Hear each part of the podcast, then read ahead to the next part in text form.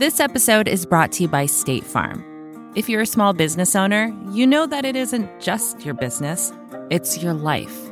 And whatever your business might be, you want someone who understands. That's why you might want to check out State Farm Small Business Insurance. Why? Because State Farm agents are small business owners too, living and working in your community. That means they know what it takes to help you personalize your policies for your small business needs. Like a good neighbor, State Farm is there. Talk to your local agent today. This is Recode Media with Peter Kafka. That is me. Welcome back. Happy New Year.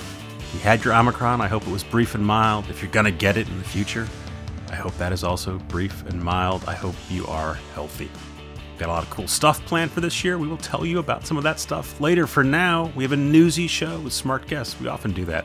Uh, today is no exception. I'm talking to Oliver Darcy, the CNN media reporter who specializes in the right wing media ecosystem, to talk about the way that ecosystem is covering January 6th and its anniversary, which is right now. We have Oliver on often because he's a great resource. He is the guy who sits and listens to Steve Bannon and Dan Bongino and gets on Parler and watches Fox News and tells us what's going on there because many of us who listen to this show probably don't spend time doing that. And then for the first time, overdue, I'm having on one of my favorite reporters, Erin Griffith from the New York Times, who covers Silicon Valley for the Times. She spent the last few months covering the Elizabeth Holmes Theranos trial. We do spend some time talking about what the Holmes slash Theranos trial means, what it means for Silicon Valley. But really, the reason I wanted to have Erin on is because covering this trial is a weird experience. It's equal parts glamour and tedium, and it involves getting up in the middle of the night over and over again to go from a hotel in San Jose and stand in line in front of a courthouse in San Jose. Um, and I wanted to sort of just show how the sausage gets made because we don't actually often do that on this show or many other shows, I think.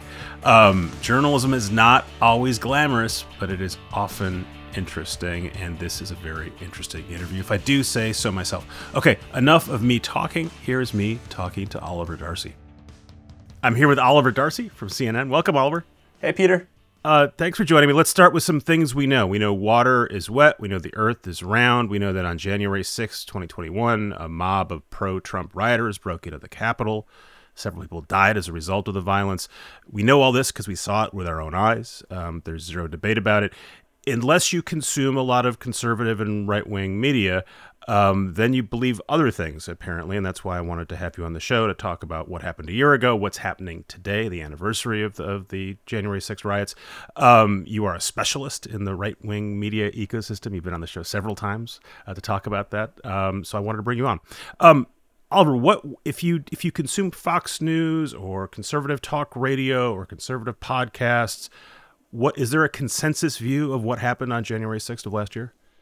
I think it, it, it there there really isn't a consensus view. I think I think there are many different views, but they're all aimed with one goal, which is to sanitize and whitewash um, what happened. And so you have some people who might believe theories, you know, that Antifa was actually responsible and they were the real agitators, and Trump supporters would never do this sort of thing. And th- those theories were planted on very early. The, the, I remember watching Fox News coverage on that on the first day. They were floating Antifa theories. Right.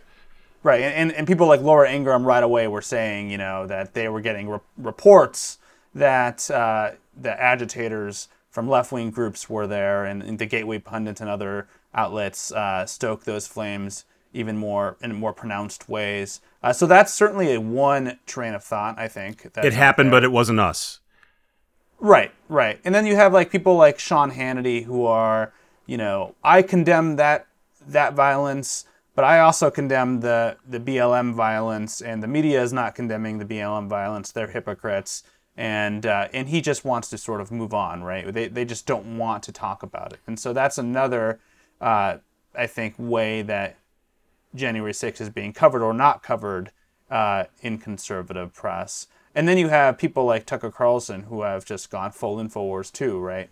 Where they believe that the government was actually uh, potentially orchestrating this uh, this uh, attack on the Capitol, and, and they're really the culprits. Uh, so, I, and, and, and then in some cases, you, I think you have it where people just fuse all these ideas together. So they consume Sean and they listen to Tucker and listen to Ingraham and others, and, and they kind of have a fusion of different uh, thoughts in their head. And you said something important there with coverage or, or lack of coverage. And so, in some Yeah. cases, people believe that something happened, um, but have an alternate explanation as to what it was or why it happened. And then, in, and in a lot of cases, it's simply sort of being memory hold, um, especially as the anniversary is coming up. Although it seems like we're, we're recording this on the 5th, on the 6th, there's going to be all kinds of coverage, and Donald Trump is going to have a press conference. It seems like it will be impossible to have forgotten it, at least on January 6th of 2022. Well, he, he canceled his press conference. Oh, I'm sorry. Thank you for the update. Yeah. and uh, I, I think there's this uh, new thing that's going on that I've been seeing this week is actually that the media is obsessed with January 6th. Like they just they want to talk about January 6th. I just saw Glenn Beck. He's going to be interviewing Trump actually, I think tonight, and he was saying it's just a distraction from Biden's bad year that the Dems want to talk about January 6th.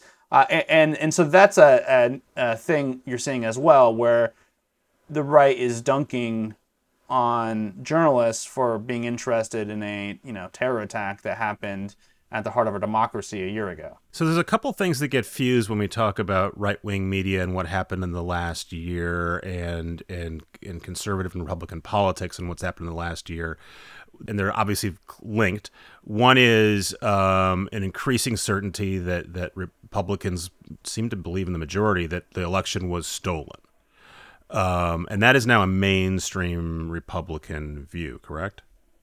Yeah, I would say so. and that and there's no mystery where that came from that came from months and months of coverage from places like fox and that led up to january 6th and then Right. and then on top of that january 6th either happened um, but it was in some i think initially also that i was watching fox on january 6th last year um, that it was justified it was it was bad but you could understand why people would be so upset because um, the election had been stolen, or they'd been led to believe that they would do sort of a little a little dance around it. Um, are there are there people who believe one thing but not the other, or do all those things go together? I think they all they all go together, and I think what you just said was is so important because on the night of January 6th, you'll remember that Tucker Carlson, he went on his show and he told his audience, "This is not your fault. This is the th- fault of your leaders." And that obviously, when people lose confidence in the electoral process, things like this happen. Of course, he's omitting, like you also pointed out, that it was Fox and others in right wing media, as well as the former president, who had cast doubt on the election for the weeks and months leading up to January 6th.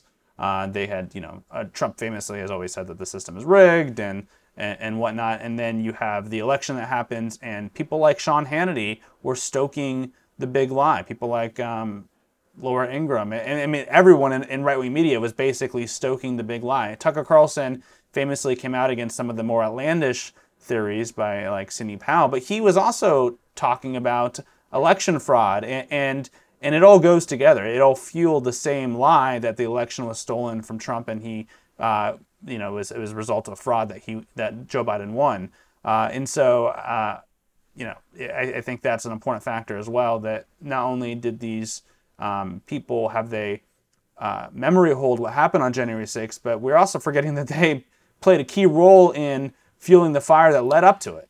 There is a January 6th commission in Congress, mostly Democrats, with a couple Republicans, notably Liz Cheney. Um, it is meant to both explain what happened and also to obviously sort of um, advance different political agendas. Um, but that would only work if people are watching it and tuning it in. If if you're if you consume conservative media, are you getting any of the January 6th uh, informa- commission information? Not, I'm not really, not in a serious way. I think, um, you know, last night, Sean Hannity, um, he was asked to voluntarily participate in the investigation, and he didn't address it at all on his program. Um, but in the past, when Cheney had released some of the text messages from Fox hosts, uh, they you know, after 24 hours, they came up with the response, which was just to attack. You know, say this is a witch hunt. This is Ex- explain what the text messages were if you're not following this stuff closely. This surfaced uh, in December, I believe. Sure, there were there were text messages from people like Sean Hannity and Laura Ingraham and Brian Kilmeade uh, to the chief of staff, former chief of staff Mark Meadows, uh, basically expressing worry, saying that that the Trump needed to do something. He needs to get out in front of television and tell people to go home. On the, on that day, please On- tell on Donald during Trump the to stop insurrection. doing this. Yes. Right. During the insurrection, Fox hosts are desperately trying to reach the uh, chief of staff to Trump and tell him to stop stop what they're saying, stop the insurrection, go out in front of cameras, say something, and they're telling Mark Meadows this is embarrassing, you know, destroying the conservative cause, embarrassing all of them, and uh, and, and, that obviously um, was much different than the coverage that these people were offering to their viewers. So, which was this was nothing to worry about, or it's not you, right. or you're, it's justified. And right, Laura Ingraham is saying to Meadows basically to get Trump to do something, and then when she goes on her show later that night, she immediately suggests that Antifa or left wing agitators perhaps played a role, and and, and uh, already starts to sanitize what we saw. And I think also important to note, Peter, on the night of January 6th, the hosts all did, you know, whether they were trying to uh, relieve Trump supporters one way or another and, and, and give them some, uh, some leeway, they all did condemn the violence on January 6th. Uh, but over time, I think the willingness to condemn the violence and, and, and, and uh, what happened has, has softened quite a bit. And now it's basically um, them saying, we condemn the violence, and now the media is obsessed with this and they won't let it go, as if uh, the attack should just be forgotten. The the the text messages. I mean, it's it's a great news item because it just underscores the duplicitous of what, what's happening at Fox, where they're saying one thing privately and another thing publicly. Um, on the other hand, the idea that that that that Fox News personalities um, have direct access or nearly direct access to Donald Trump was well documented throughout his his his uh, time in office by you and many others. Is there anything else we learned from those messages?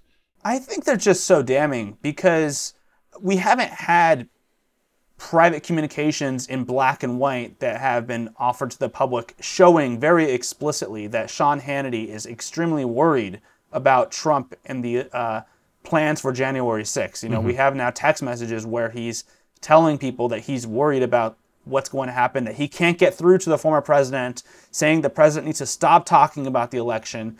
And then we now we obviously know because he went on television and he was a cheerleader for Trump. And so uh, the discrepancy there is just so jarring to see. And it's uh, because it's a text message, it's in black and white. I think it, it presents it in a way that maybe hasn't been presented before. I mean, I think we could have all obviously concluded this is probably something that was going on mm-hmm. uh, behind the scenes. But now we have evidence of it. We can see uh, what was really happening. One person's name I hear a lot in the last year, and especially the last six months, that that I you know striking to me um, because we'd stopped hearing from him directly for a while. Is Steve Bannon. Uh, mm-hmm. you know, Trump advisor, worked on the campaign, um, took some credit for the election, um, was his chief of staff, correct? That was his title at the White House. I think he was like, what was it? Political something. Yeah, he was not chief of staff. He was he, yeah, he had an office at the White House, was yeah. holding forth, and then got booted out uh, by Trump himself. They had a falling out, and then was deplatformed um, a few years later, um, taken off Twitter and YouTube, etc. But I keep hearing about him talking and his messaging. Where is he messaging, and, and how are people listening or consuming his news? Yeah, he has this podcast, uh, War Room, and it's become quite an influential podcast, I'd say, in, in, in right wing media circles because he's hosting people like Matt Gaetz, Marjorie Taylor Greene, and others who are influencers in this space. And he has um, now a platform where he's been advancing all sorts of wackiness. Um, about is this on 6th. the major? Uh, is this distributed on the major podcast platforms? Spotify, Apple. Uh, I I I don't want to say anything here as I'll, I'll, I do not want to misremember, but I, I, I, think it, it was at one point. I think he got deplatformed. Um, we will fact check after the we will case. fact check this. But yes. but it, it, it is it is easily accessible if you it, want to consume this stuff. It is easily accessible. I, I think he's definitely been booted from platforms like YouTube. I'm not sure about Spotify and others. But so is this like the Sunday talk shows where it doesn't have compel a, a, a huge audience, but it gets influencers and people who care about this stuff and and becomes sort of the locus for where these messages are are disseminated? I think it's somewhat similar to Breitbart when he was when he was uh, head of Breitbart, where the the loyalists, the real the real MAGA diehards, are going to listen to to the podcast. So it might not have uh, influence uh, in mainstream circles, but because it does influence the diehards so much, we ended up talking about what's going on because he's an influencer in that in that space, and he has been one of the people leading the charge on these conspiracy theories about January 6th uh, for the past several months. And I think it has resulted in others following his lead to some extent. So he's he's newly influential. Although to be honest and fair, and I'd love to de- have some DC reporters talk about this. Frankly, he's always been talking to reporters his entire time, and mainstream reporters from the Times and Washington Post and everyone are, are in constant contact with him, and he's happy to sort of feed them quotes and and perspective on on how the Trump camp sees things. Yeah, and but the thing that's kind of strange about him too, I think, is that he says all these outlandish things, but I think privately it's almost like he like occasionally he will say something you know like he did uh, with uh, the Russia investigation you know that that strikes a you know it, it feels very real and like he's not BSing right? Uh, but then on if you listen to his podcast it, it feels very much like he's playing to the crowd. Yeah no the pod, the podcast him speaking to the crowd that's that's a Steve Bannon theatrical voice, and then when he's speaking anonymously to reporters, I think very often you can still understand that it's him because he does have a, a right. certain gift for language. Um, it's sort of like fake militaristic, like Call of Duty players. Um, but there he's speaking anonymously, and it's more tempered and oftentimes critical of Trump. Um, speaking of deplatforming, uh, a year ago there was a lot of discussion about um, a, a boomlet of right wing media alternatives to Twitter and YouTube, places like Gettr and Parler. Yeah. Um, and there was an initial rush of stories about how these things were, were finally getting conservatives to listen to them. I've always been skeptical of that because it seems like it's very hard to launch a, a an actual social media platform without real resources. And not an original thought, but it's it's not fun to troll the libs if the libs aren't consuming what you're doing. Um, how are these platforms doing? Are they are are people using them? Or, uh, Joe Rogan just init- I think just told people to mm-hmm. go follow him on Gettr. Right, and then he apparently had eight million followers in 24 hours, mm-hmm. um, which uh, someone pointed out that that ex- you were expecting us to believe that this platform has been used by eight million people, you know, uh, which is eh, I would say hard to believe. Um, I'm not I'm not really sure. I, I, I think that there is definitely more of an appetite these days uh, for these platforms uh, among con- conservatives right? But I'm not really sure there's been a breakout success. Are you dipping into it when you want to understand what people in the right wing uh, uh, media eco- ecosystem are saying, or are you sticking with podcasts and talk radio and, and widely distributed web stuff? I think you have to dip into it at this point because when people like, you know, Marjorie Taylor Greene are deplatformed, uh, if you want to keep up with, I guess, her latest statements, you know, she's on Telegram. You can go and, and check that out. But I, am not really sure. I'm, I'm a strange person. I'm a, uh, you know, not the average user. I'm not really sure how many people are on Telegram, right? And and and and checking in with Marjorie Taylor Greene or like Lin Wood. I think it's still obvious that platforms like Facebook and Twitter have a much bigger reach, YouTube, um, than these these smaller platforms. Uh, it, I, and, and, it, and, it, remains to be seen um, how much uh, you know how, how successful a platform like Gettr will be. You know, or or or you know, Gab has been around for a while, but it really hasn't seen that mainstream success, and they've been basically begging people, conservatives, free speech advocates, uh, to head over to their platform, but it's still not you know anywhere comparable to um, Facebook. And, and so I, I think it's still damaging to these conservative voices when they get booted from these platforms. Speaking of nascent media organizations, what is the status of, of tr- the Trump Media uh, Social Network slash SPAC? I think we're all, I mean, it seems like I, I'm very skeptical of this uh, because, like you said, it's very difficult to launch a uh, just a social media platform, but they're, you know, theoretically trying to launch this multi platform entertainment company. Um, there's still no product, right? Um, the slides seem like they have been um, copy and pasted from, from other places on the internet. Very clearly, yeah. The like investor very, slides, uh, if you haven't checked them out, are great because they uh, they're clearly yeah. taken from something else, and no one's bothered to look at it. I mean, it has definitely been successful at raising money, presumably from retail investors and other people who want to arbitrage a retail investor's interest in giving Donald Trump money. Sure. So, and it might even be legal um, whether or not there's ever a product is a, is right. yes whether or not there's a, a product is a, I mean do you imagine that that Donald Trump will actually put something out there this year? Or if you had to bet do you think this is a, a real thing or it's permanent vaporware? I feel like they'll put something out there. I mean they kind of have to but I feel like it's not going to be very good. Um I, I don't know. I mean it's it's it, it it's difficult to launch a social media platform. It seems simple, but I think people like Dan Bongino, who have been really trying to launch a social platform, have run into some significant problems. Um, Dan Bongino is a radio host. Was on Right. Facebook. Has also been deplatformed. Was one of the the high performing. Um, is he? Has he been deplatformed? I don't think he's been deplatformed, He's no. he's been. He's- I'm he's sorry. I always confuse my my my platformers. Has consistently one of the um, most popular, uh, most most highly shared voices on Facebook. Right, and I think he's actually an interesting person though because he's trying to build an alternate right-wing ecosystem. So he has Parler, he's an investor in Rumble, um, and he is Which is a urging YouTube. people to get off of yeah to get off of these mainstream uh, social media sites and, and to join their you know conservative versions of them, the alternatives. And they promise we will never censor, we will never um, you know deplatform others for for their views. Um, but and he's he's been very devoted to this to this cause, and it's still you know it's very difficult to get people to to join these platforms. Um, Rumble is an interesting case. I think maybe if you had a pick of all the platforms which has been the most successful, maybe you could argue Rumble has really um, started to get some conservatives to exclusively post on there and to share content on there. But it's still nowhere near YouTube, right?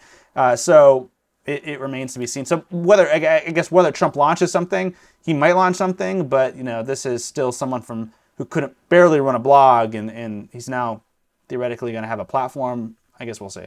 Yeah, bringing it back to January sixth, we, we sort of sketched out the, the ecosystem that exists there. If you're if you're consuming this stuff today, are you going to hear a lot about the, the, the 2021 riots, or will that be sort of wiped from your programming for today? If you're consuming just conservative media, Peter? I don't think you're going to be hearing a lot about it in a serious way. I think the only times you're going to be hearing about it, if you're listening to uh, the Sean Hannitys and the Tucker Carlsons of the world, is to mock Democrats for for caring about it and uh, to hear conspiracy theories about you know that the the government was maybe behind it and that we're not getting the real truth uh, of what happened on January 6th. Um, you might hear some we all condemn all violence, but the media won't condemn the Black Lives Matter protests, things like that from maybe more mainstream commentators. Uh, but you're not going to hear, you're not going to see what you're going to see in, in mainstream publications. Uh, Oliver, I'm always glad when you come on, and I'm always bummed um, by the end of our conversation. It makes me feel very bad about the state of the world, but I'm glad you're looking at it with with your eyes open. Thanks for coming on. Thanks, Peter. Thanks again to Oliver. In a minute, we're going to hear from Erin Griffith, but first, a word from a sponsor. This episode is brought to you by State Farm. You've heard it before. Like a good neighbor, State Farm is there. But it's more than just a tagline, because State Farm agents are small business owners themselves who live and work in your community. And if you're in the market for small business insurance, who better to work with than an agent who understands what it takes? State Farm agents can help you create a personalized insurance plan that fits your small business needs and budget. Talk to your local State Farm agent today about small business insurance. Like a good neighbor, State Farm is there. Readers of the New York Times know my guest Erin Griffith as the excellent Silicon Valley based reporter, does awesome work. She describes herself differently. She has recently described herself in the New York Times as a nocturnal, sidewalk dwelling, human shaped snack bar. And that's why I wanted to talk to her today. Welcome, Erin. Thanks for having me. the reason Erin described herself that way is she described herself that way as a result of covering the Elizabeth Holmes slash Theranos trial for how many months? Uh, four. Started, jury selection started in August. Um, this is the second trial, big deal trial you've covered this year, Yeah. covering Silicon Valley. It's true. Uh, I covered Apple versus Epic uh, in the spring, but that was only three weeks, and the press access was limited, so we had a pool. So it was a, and, then, and there was also a hotline, so you could listen remotely. It was a much smaller lift. I used to see you around New York at events and, and doing tech fun things. Sometimes cocktails were involved. You moved out to California to be closer to the action, and then you spend all your time sitting on sidewalks waiting to get into courthouses. That's not how it's supposed to work. Yeah, you know, actually, I remember, weren't we at this like crazy Hamptons party once where uh, at maybe like Alan Patricof's house where they were serving these giant lobster Yes. tails, and we were like, "What are we doing here?" Uh, yeah, I no longer get invited to those. yeah, this is this was the the exact opposite of that. Covering trials So, is I- not glamorous. Yeah, that's what I, I. I mean, you have been covering this trial nonstop. People have been asking you about the trial itself. Well, I'll ask you a little bit about it, but I really want to know what it's like to cover. I don't know if it's the trial of the century, but it's the trial of the year. It's the most high-profile legal event in Silicon Valley in a long, long time. Uh, you wrote about this for the Times. I, I just wanted to get a sense of what it's like to do it, starting with the fact that you spent, I think, many, many nights not at your house, but in a hotel in San Jose.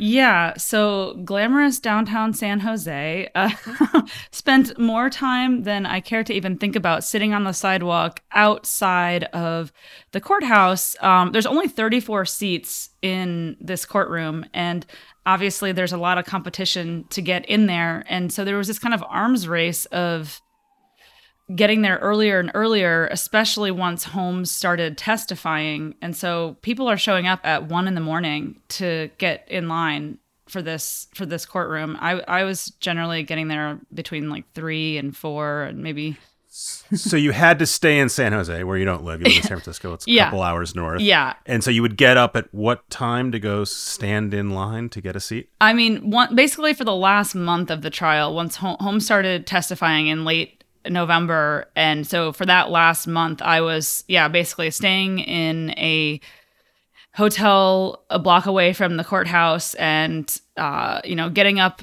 setting my alarm for three, and like checking it, checking my group text with a few of the other reporters, who some of whom got there even earlier to see how many people were in line and try to gauge like if I can get ten more minutes of sleep or if I need to like bolt out of bed and sprint down there right now so I can get in under number 34. Um, there was a day when I, I don't remember which day or which time it was. It all kind of blurs together now. Um, but there was a day when I had to, I was relegated to the overflow room. That happened to be the day that Tyler Shultz was there. So I got little excitement in the overflow room. George Shultz's son, one of the chief whistleblowers. Mm-hmm. Um, Grandson. Yeah. dumb question, two dumb questions, but one, there's no reserve press seating, not even for the New York Times. It was first come, first serve. Um, the judge uh, kind of made it that way on purpose, probably because the court didn't want to deal with having to credential people. Um, and they were very hands off about it. There were definitely times when there were emails to the court complaining about line cutters or various other dramas of trying to get into the courtroom. And they were like, sorry, you guys need to work this out amongst yourselves. and, and did anyone ever try to pack the court to keep the press out? Did did Holmes boosters ever try to make sure that the room was was only uh, uh, filled with people who liked her? well, she had some, some other variations of that? Yeah, she had. There were some shenanigans. She had um, a, a, a sort of rotating cast of friends and family who were always in her. She had a specific reserved row um, for them, and they would. Uh, but they still had to get tickets like everybody else, and so they were hiring task rabbits to wait in line. You know, paying them like 50, 60 bucks an hour to get there early and get the ticket for them. And and well, the interesting thing that I realized is that the task rabbits are they're motivated to get there as early as possible because they get paid more because they're there for more hours. So they're getting there at one a.m. Uh, yeah.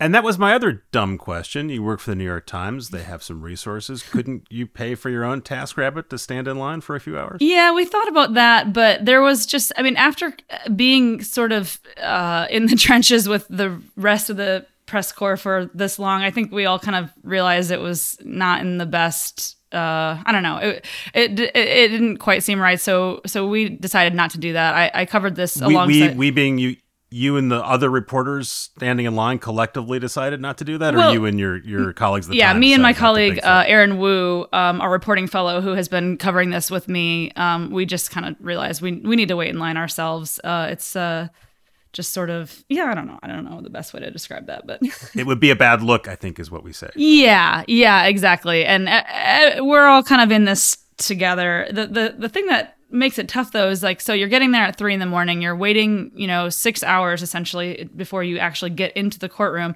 and then your workday starts. then you Mhm. actually have to start, you know, typing and taking notes and processing what's happening and reporting back. And, you know, usually by two or three in the afternoon, the, the days ended at four, was when I would start kind of like dragging a little bit and realizing like how tired I was and just like our print deadline's coming and I'm trying to like sort of process what's going on. And almost like consistently around that time was when something crazy would happen in the court for the day and we'd have to tear up our story and like you know sort of redo it in time for a deadline and so that was another added challenge. That's something I think people generally don't because they most people only see courtrooms on television and in movies, but generally not a lot of exciting stuff happens. it's so much It's- it's- procedural it's stuff. like I- before the start of court every day the lawyers would be fighting over you know which exhibits could be talked about in which way and eh, they, they're not they're not turning around and explaining it to the press like oh by the way this is the thing we're mentioning. Like we're all sitting there whispering amongst ourselves like is this the thing? And trying to actually glean what's going on. And uh a- and yeah there's just a lot of technical procedural stuff that goes into it that you don't you don't see on a few good men M- more dumb questions for you. Um, some trials are televised. This one is not. If there was a video feed, or if this was streaming on CNN, would you guys have spent the time and effort to, to go in person anyway? I don't know. Probably, probably not because I, I, I mean, I think we would have still wanted to be there for the main things because, first of all, you know, the U.S. government's technical capabilities. Um, you, you don't can't necessarily trust that the feed's always going to be working, and so you don't want to leave that up to chance. Um, but I remember there was some hijinks and issues with the uh, the Epic trial where like a bunch of either pro or, or anti Apple kids came on and started cursing onto the. Uh, Yeah, they the had this hotline, but they, it was open, so people could scream into it. yeah, there's I mean, there's a lot of technical issues with this trial, even because there was an overflow room, and sometimes the feed would cut out, and people would miss things. And there was one day when court was delayed for two hours because they couldn't get the exhibits to show up on the displays, and they had to like bring out lamps and and like a old fashioned projector, and so we probably still would have sent people or we probably still would have wanted to be down there particularly on on the big days. And one of the challenges with this trial unlike apple and epic was that we had no heads up as to who was testifying or what was coming next. It- every time they called someone new to the stand it was a total surprise. And so it's just kind of a crapshoot. You almost have to be there just to see what's going to happen next. Like i mean including when holmes testified really no one was expecting that to come next. Uh, it was three o'clock on a Friday after a long, grueling five day week. And everyone was kind of like, I had filed my story. One other reporter was like booking her flight to leave early. And then they call her, and we all just kind of go into panic mode. so that's been a theme of this uh, covering covering this. Um, I want to talk a little bit about what, what it's like inside the courtroom. I follow you on Twitter. There was a, a, a drama at one point about the fact that you and other folks were typing too loud. Who told you were typing Oh, too loud? this and what's was- the appropriate level of volume in a, in a courtroom? This happened at least four times, probably more. Um, the judge got complaints from a juror who said that the keyboard clacking was distracting them. And this is partly because the juror, the jury is spread out. Some of them are sitting actually in the gallery because of COVID. Um, they like kind of space them out, and so some of them are sitting, you know, directly in front of us. And anytime something exciting happens, obviously we're all typing as fast as we can to try to get it all down. And uh, I guess that sound was too loud, and there's some kind of rule about you need to have a silent keyboard, which isn't really a thing that I'm aware of. Um, I bought a I bought one of those like plastic keyboard covers that it didn't really muffle the sound that much, but it did force. oh, you bought a muffler? Yeah, I tried. I mean, I w- no one wants to be the one who is the loud typer who gets all the keyboards kicked out of the courtroom. I mean, that would be really devastating to the coverage of this trial. So, yeah, we were all kind of trying to police each other and uh, you know, trying to like limit our typing. It's it's like it, when you get caught up in the moment, it's kind of hard though. And then mechanically, so you can bring your computer in. Presumably, it's connected to the internet, so presumably you can message your editors, Mm-hmm. Yeah. etc. Um, but various courtrooms have restrictions about technology or phones.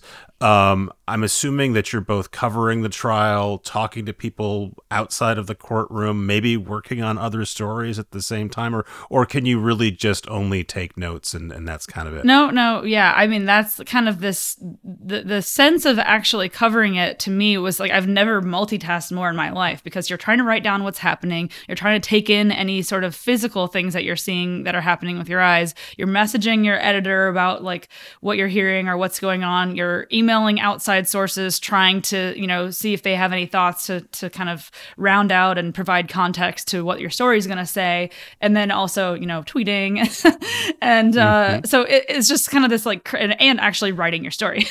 so it's this kind of crazy multitask thing, and um, yeah, that was that was kind of that was a new experience for me. But then on the on the flip side, like I said, there's a lot of procedural stuff that kind of can be like your eyes glaze over and it's hard to follow and you know you find yourself kind of checking your email and being distracted and then you get snapped back into it realizing oh they just said something important um yeah that's where buying the transcripts is uh comes in handy um John Carreyrou, mm-hmm. uh, Wall Street Journal reporter who did the lion's share of the work exposing the Theranos fraud, um, at one point, there was a discussion that he might have been called as a witness for the defense right, on, on yeah. Holmes' defense. What was the logic there, and, and did it ever happen? No, so he was never called. I mean, in this case in general, there was more than 200, a list of more than 200 potential witnesses, and in the end, we only had, I think, 31. So it lots of big names that everyone was expecting to hear from did not get called. Um, Carreyrou was one. He was listed, and the thing about being on this list is you can't be in the courtroom for other testimony. Um, and so he, as a reporter, was not allowed to be in the courtroom hearing the actual proceedings. And so he had lawyers that fought that, and he eventually did win access um, to the courtroom. It was kind of they, you know, used some technical wrangling in order to to make that mm-hmm. happen. And and and in the end, he was he was never called. But what was the logic? What was your understanding of the logic of having a reporter who'd uncovered a fraud testify on your behalf? On behalf of the defense? Right, because he was going to be the defense was going to call him. Well, right? I mean, I think that's that you can kind of read into that and say that they purposely put him on that list as a you know way to keep him out of the courtroom. To ice him out? Yeah, yeah. but they could have also i mean they could have been trying to intimidate him.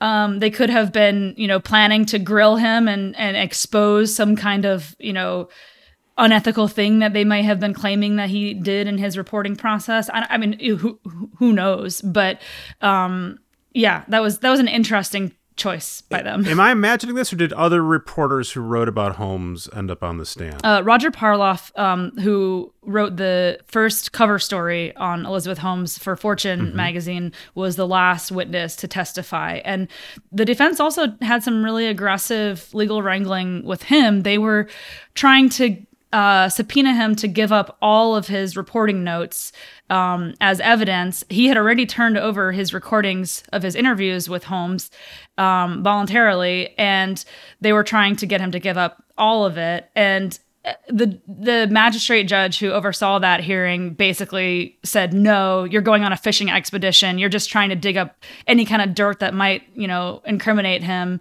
um, or his reporting and so they they didn't get very far with that. Yeah, I've uh, you know I don't cover the courts for a living, but I don't remember ever hearing about reporters who covered the subject being brought in to the trial again on the on be on behalf of the defense. I, am assuming the main idea is to sort of make the reporters look bad and mm-hmm. like they had an agenda and somehow yeah, and so Parloff bring that into the the, the, the charges. Yeah, exactly. And and Parloff was a, a test uh, was a witness for the prosecution, and ah. the the point of that was that she used that article um, as a way to solicit investment. She sent it around. It could, she knew that it contained incorrect information about what Theranos' tests could do, and she sent it around to investors as she was raising money from them, saying, "Read this article, blah blah blah." And like, so it was it was kind of a key piece of evidence, the article itself. And then we, you know, heard tape of her making these misrepresentations to Parloff and saw lots of evidence of her then sharing the misrepresentations. So like that was a pretty clear piece of evidence that I think worked pretty well for the um, for the prosecution. So I think it was Monday of this week that you start tweeting that there, we're going to hear a verdict, or, or, or we're close to hearing a verdict, or the jury's been called back. Um, walk me through what happens as you get those. Met- are you called back to the courtroom, or you're already in the courtroom? You're already there. So yeah, this was day seven of deliberations, and we had been sitting around for seven days uh, in between Christmas and New Year, or starting uh, just ahead of Christmas, and then in between. That's how you spent your Christmas break is, is Yeah. going to the San Jose hotel and then hanging out in the courtroom for the day. Yeah, yeah, it was um, it was fantastic. Um, so they, uh, I really thought the jury would want to be done before the holidays. They went, they started deliberating just before Christmas, but they were very, very meticulous, and they, you know, they did a good job. Um, so anyway, they, yeah, we were sitting around. Um, we got basically a 30 minute heads up anytime the jury would have a note. Um, and so we would all, you know, pile into the courtroom and listen to it being read. But they only had two notes, and the last one was on December 23rd. And so for that whole week between Christmas and New Year's, we were just going down to San Jose, sitting there, nothing would happen. And then we'd get a note that said the jury has left for the day. We're like, okay, great. You get to go. Yeah, and it was kind of like you you'd think that I would use that time to be productive on other things, but it was it was kind of hard because you have to be ready at a 30 minute notice to kind of like jump into the most stressful critical part of this entire trial at any time. And so it's kind of just this yeah we're all kind of tweaking our pre-writes for the verdict you know writing one version guilty one version not guilty. Anyway so on monday she uh we we got a note from uh the jury. They said that they were at an impasse on three of the counts which kind of imply that they had made a decision on the other eight. Um, and the judge gave them the Allen charge, which is uh, essentially telling them, okay, go back and keep trying. Um, and so they went back and and deliberated for four more hours. And then, you know, as the day is winding down, we get another note, and the note says we uh, we still can't decide on these three. We're stuck. And um, the judge basically says, okay, fine, we're just going to take the counts that you have will will allow you to be hung on the three and you know i guess within the hour they came back with a verdict form filled out And so, like you said, I think if you don't do journalism, this would be a foreign idea. But you've you've written two, at least two versions of the story, guilty and not yeah guilty. i, I think you I, already I think i did three i did uh i think i might have done one for them being hung on all the charges too so you can. So the idea is, you've got the bulk of this thing written. You just drop in what actually happened. How much of the pre-written story ends up in the New York Times the next day?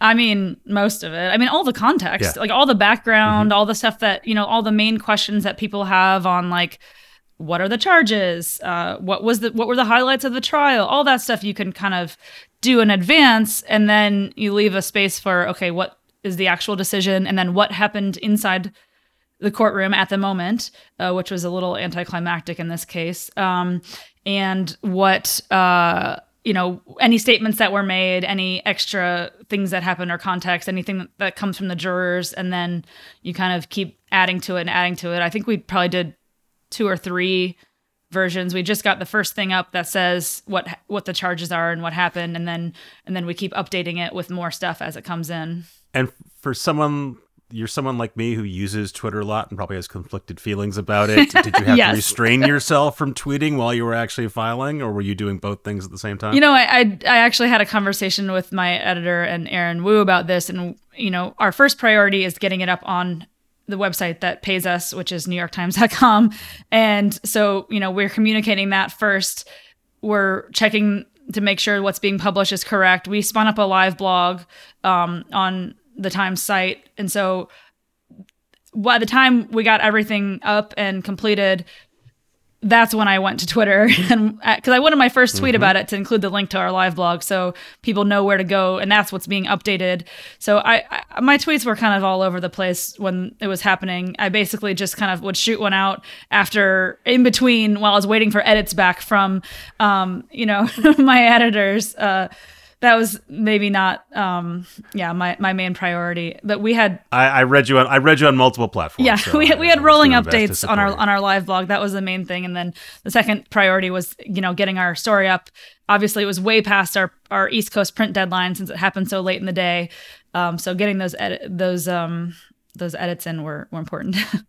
Does that mean there are versions of the New York Times that went out the following day that didn't have uh, the full story or any any version of the story? No, no, they had the uh, they had the the full main story. I mean, I think in general we want to get stuff in uh, by a deadline, but we're obviously able to hold things. Mm-hmm. You could extend uh, it. Yeah.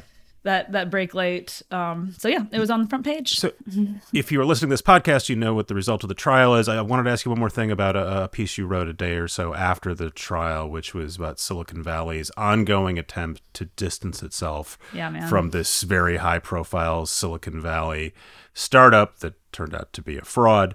Um, and they do have they've been making arguments for some time and you really don't take them that seriously. Can you can you sum up what the arguments are and why you don't take them seriously? well, that you think that she is a, a reflection of Silicon Valley yeah. and To its be culture? to be clear, I I do take it seriously, and I'm and I listened to it and considered it. You know, because Mm-hmm. I I've been hearing this for like five years. You know, um, the, at first they were they were de- defending her.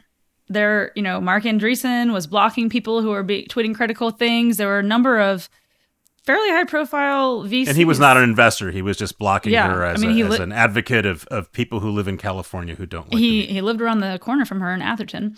Um, he, he yeah, and there there were lots of people. There was a TechCrunch blog post by one VC that was defending her. You know, there people reflexively pushed back because they want to protect their own kind of circling the wagons. But you know, I've, I've thought about this a lot because this has just been this recurring thing. Everyone in the media is saying this trial is a referendum on Silicon Valley culture. This you know, th- this has been a major theme and underlying kind of idea behind the coverage. And there are certain VCs that just are extremely like angry about that. They don't want to be connected to this. And I understand on one hand because like you don't even in journalism, you don't want to be represented by the worst actor in your field. Mm-hmm. But I I thought about all of the stuff that we learned throughout this trial and just kind of concluded that definitively Theranos was and Elizabeth Holmes was a creature of Silicon Valley. She definitely took things too far. She committed criminal fraud. That's not the case with most people in Silicon Valley, but like she was uh, yeah, I, I guess let me, let me think of a better way to say this.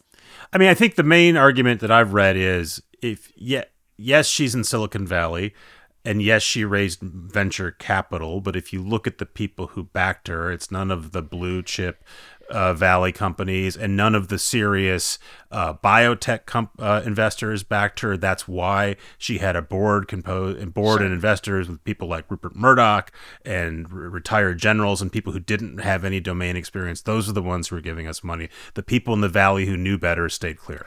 Sure. And so, I mean, first of all, you can just look at the facts.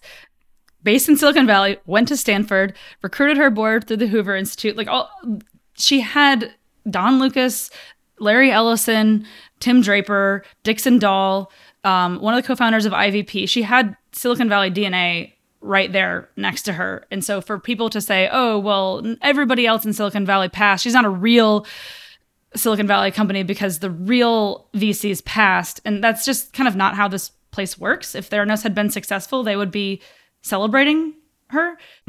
And so Silicon Valley investors did look at Theranos and some of them passed. A lot of them said she wasn't able to answer her questions. But that does not mean that she is not a creature of Silicon Valley. She used Silicon Valley culture, she embodied it, and then she exported it to other investors who are dying to put their money into a hot unicorn. And that is sort of how the hype machine in Silicon Valley works. And that's how many companies are still doing it. They're raising money from VCs first, and then they're using that sort of hype to attract outside investors from mutual funds to hedge funds. I mean, the money that's pouring into these companies now is not just coming from Sequoia Capital, it's coming from companies or from from investors all around the world. And so I, I'm not really sure where you kind of draw that line. And yes, she crossed into criminal fraud, which many, many Silicon Valley companies do not do. But up until that point, she was very much a creature of Silicon Valley. Erin Griffith, um, I'm delighted to read your stuff. I'm delighted to read stuff that does not involve you standing in a courtroom for hours on end. Um, go get some rest. Uh, you deserve it. Thank you, Erin. Thanks so much. Thanks again to Erin. Thanks again to Oliver. Thanks as always to Jelani, who produced and edited the show today. Thanks to our sponsors who let you listen to this show for free. And thanks to you guys for listening year after year. I'm lucky that I get to do this for a living. Uh, this is Recode Media. We will see you next week.